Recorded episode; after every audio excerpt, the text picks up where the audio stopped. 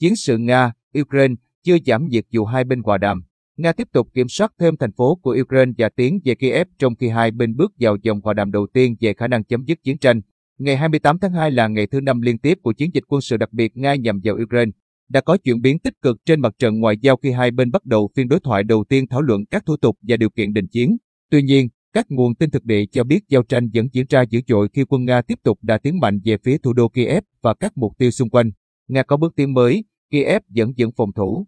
Theo cập nhật mới nhất của Bộ Quốc phòng Nga, lực lượng Nga trong ngày 28 tháng 2 đã kiểm soát thành công hai thành phố thuộc tỉnh Zaporizhia phía đông nam Ukraine là Berdyin và Enerhoda. Hãng tin Reuters cho biết, hai thành phố nằm trên bờ biển hướng nhìn ra biển Azov và là hai địa phương của Ukraine mới nhất phía Nga chiếm được sau thành phố Melitopol hôm ngày 26 tháng 2.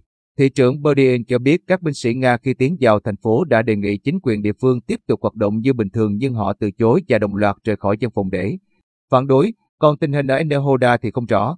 Nga cũng tuyên bố kiểm soát luôn cả nhà máy hạt nhân Zaporizhia trong dùng và cho hay nhà máy vẫn hoạt động bình thường, mức độ phóng xạ vẫn được giữ ở mức ổn định.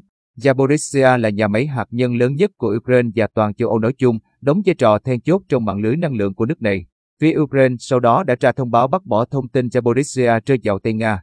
Ở nhiều thành phố khác khu vực phía nam Ukraine, truyền thông quốc tế cho biết lực lượng Nga tiến hành các đợt pháo kích và bắn tên lửa làm hư hại nhiều cơ sở hạ tầng dân sự lẫn quân sự. Những thành phố có vị trí chiến lược quan trọng và đông dân cư như Chernihiv và Kharkiv, thành phố lớn thứ hai của Ukraine, trở thành những mục tiêu bị lực lượng Nga đặc biệt nhắm vào. Các đợt bắn pháo tại các địa phương này được cho là kéo dài cả đêm 27 đến trạng sáng ngày 28 tháng 2. Nhiều đơn vị trên bộ Nga được tung vào Chernihiv và Kharkiv nhưng gặp phải kháng cự mạnh, theo đài CNBC. Hiện quân Nga được cho là đã quyết định đi vòng qua Chernihiv để tiếp tục hướng mũi tấn công đến Kiev, còn kế hoạch đánh chiếm Kharkiv vẫn được tiến hành. Thủ đô của Ukraine đến nay vẫn chưa bị thất thủ, các dòng phòng thủ bên trong Kiev và các khu vực vòng ngoài vẫn được giữ vững. Tướng Oleksandrovsky, chỉ huy lực lượng trên bộ Ukraine, khẳng định các lực lượng bảo vệ Kiev vừa thành công để lùi một số đợt tấn công quy mô lớn của Nga hôm ngày 27 tháng 2. Tuy nhiên, nhiều nguồn tin Ukraine và phương Tây tiết lộ trên thực tế các binh sĩ thuộc đơn vị trinh sát Nga đã xâm nhập vào Kiev, mặc quân phục Ukraine để cải trang. Tờ The Guardian cũng cho biết hình ảnh cho thấy Nga đang tập trung một lượng lớn thiết giáp và xe tăng tiến về Kiev từ hướng Tây Bắc theo một đoàn dài khoảng 5 km. Tuy phần lớn các nhóm quân chủ lực trong chiến dịch quân sự đặc biệt vẫn cách Kiev khoảng 30 km và đang bị phân tán vì các đợt giao tranh với quân Ukraine tại những vùng xung quanh.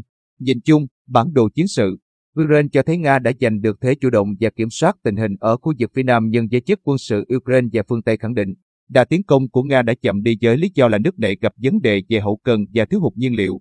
Ngược lại, quan chức Moscow khẳng định lúc này đã hoàn toàn làm chủ không phận Ukraine và đang bao vây những khu vực quan trọng gần bán đảo Crimea để mở đường cho lực. Lượng Nga ở đây tiến vào tham chiến. Nga, Ukraine ngồi vào đàm phán. Tối ngày 28 tháng 2 giờ Việt Nam, phái đoàn Ukraine đã đến thành phố Gomel của Belarus để bắt đầu phiên đối thoại đầu tiên với phái đoàn Nga về thỏa thuận đình chiến. Cuộc đàm phán được cho là bắt đầu muộn hơn vài giờ lý do hậu cần từ phía đoàn Ukraine. Cụ thể, hãng tin Sputnik dẫn nguồn tin nội bộ tiết lộ phái đoàn Ukraine đã di chuyển qua Ba Lan để đến Belarus, thay vì di chuyển trực tiếp từ Ukraine sang. Do lo ngại cho sự an toàn tính mạng, phái đoàn Ukraine đã không chọn đường đi trực tiếp qua Gomel, mà đến Belarus thông qua chốt kiểm soát cầu Warsaw của Ba Lan. Họ chọn một hành trình khá dài, người này khẳng định, về nguyện vọng của hai bên. Reuters cho hay văn phòng Tổng thống Ukraine ra thông báo khẳng định các mục tiêu chính của Ukraine khi đàm phán với Nga là Nga phải ngừng bắn ngay lập tức và rút quân. Trong khi đó, trưởng đoàn đàm phán của Nga là ông Vladimir Medinsky, trợ lý của Tổng thống Putin chỉ chia sẻ là Moscow mong muốn đạt được một thỏa thuận nào đó với Ukraine càng sớm càng tốt và phải phù hợp với lợi ích của hai bên. Phát ngôn viên điện Kremlin Dmitry Peskov thì cho rằng thế giới nên để cho Moscow và Kiev đàm phán trong im lặng, đồng thời bày tỏ sự tiếc nuối là đàm phán không thể bắt đầu sớm hơn. Trước đó, trong bài phát biểu hôm ngày 27 tháng 2, Tổng thống Ukraine Volodymyr Zelensky từng khẳng định ông sẵn sàng đàm phán với Nga nhưng bác bỏ đề xuất của Moscow về việc tổ chức cuộc gặp tại Belarus. Nhà lãnh đạo Ukraine muốn lựa chọn một nước trung lập hơn như Ba Lan hoặc Thổ Nhĩ Kỳ. Ông Zelensky nói rằng các hành động gây hấn từ lãnh thổ Belarus đồng nghĩa với việc không thể tổ chức các cuộc đàm phán ở nước này. Phía Ukraine được cho là đã đánh chặn một tên lửa hành trình phóng từ lãnh thổ Belarus về phía thủ đô Kiev. Quyết định sang Belarus đàm phán chỉ được ông Zelensky đồng ý vào phút chót sau khi Tổng thống Belarus Alexander Lukashenko gọi điện cho ông và đảm. Bảo sẽ giữ an toàn tối đa cho phái đoàn Ukraine lúc diễn ra đàm phán và khi trở về. Minsk cũng đồng ý sẽ đảm bảo các máy bay, trực thăng, tên lửa trên lãnh thổ Belarus phải án binh bất động trong suốt thời gian đó. Đài CNN cho biết về quan điểm của giới chức Ukraine lúc này thì đây sẽ là một cuộc đàm phán không cần điều kiện tiên quyết và Kiev sẽ không đầu hàng. Dù vậy, Tổng thống Zelensky cho biết ông không có nhiều niềm tin vào kết quả đàm phán và kỳ vọng phương Tây tiếp tục hỗ trợ Ukraine trong cuộc xung đột với Nga. 500.000 dân thường Ukraine đã phải di tản khỏi Ukraine kể từ khi Nga mở chiến dịch quân sự đặc biệt nhắm vào nước này. Theo cập nhật ngày 28 tháng 2 của Văn phòng Cao ủy Nhân quyền Liên Hợp Quốc, con số dân thường thương vong đến đây là 406 người, gồm 102 người thiệt mạng và 304 người bị thương. Cửa vào EU của Ukraine đang mở. Trong cuộc trả lời phỏng vấn trang Euronews hôm ngày 28 tháng 2, Chủ tịch Ủy ban châu Âu, EC, Ursula von der Leyen đã tuyên bố Ukraine giống như một phần của Liên minh châu Âu, EU và cả khối kỳ vọng. Nước này có thể gia nhập. Chúng tôi đã bắt đầu tiến trình kết nạp với Ukraine như tích hợp thị trường nước này vào một thị trường châu Âu duy nhất. Chúng tôi cũng hợp tác rất chặt chẽ về mạng lưới năng lượng với họ. Có rất nhiều vấn đề hai bên đang phối hợp tích cực với nhau và theo thời gian, họ dần dần thuộc về EU. Họ là một phần của khối và chúng tôi muốn kết nạp họ, bà Leyen cho biết. Phát ngôn của bà Leyen nhiều khả năng có liên quan tới phát biểu của Tổng thống Volodymyr Zelensky hôm ngày 26 tháng 2 khi ông kêu gọi trên trang Twitter chính thức rằng giờ là thời điểm quyết định. EU nên thông qua quyết định kết nạp Ukraine vào khối và ông cũng đã thảo luận vấn đề với người đứng đầu Hội đồng châu Âu, Thủ tướng bị Charles Michel cho biết.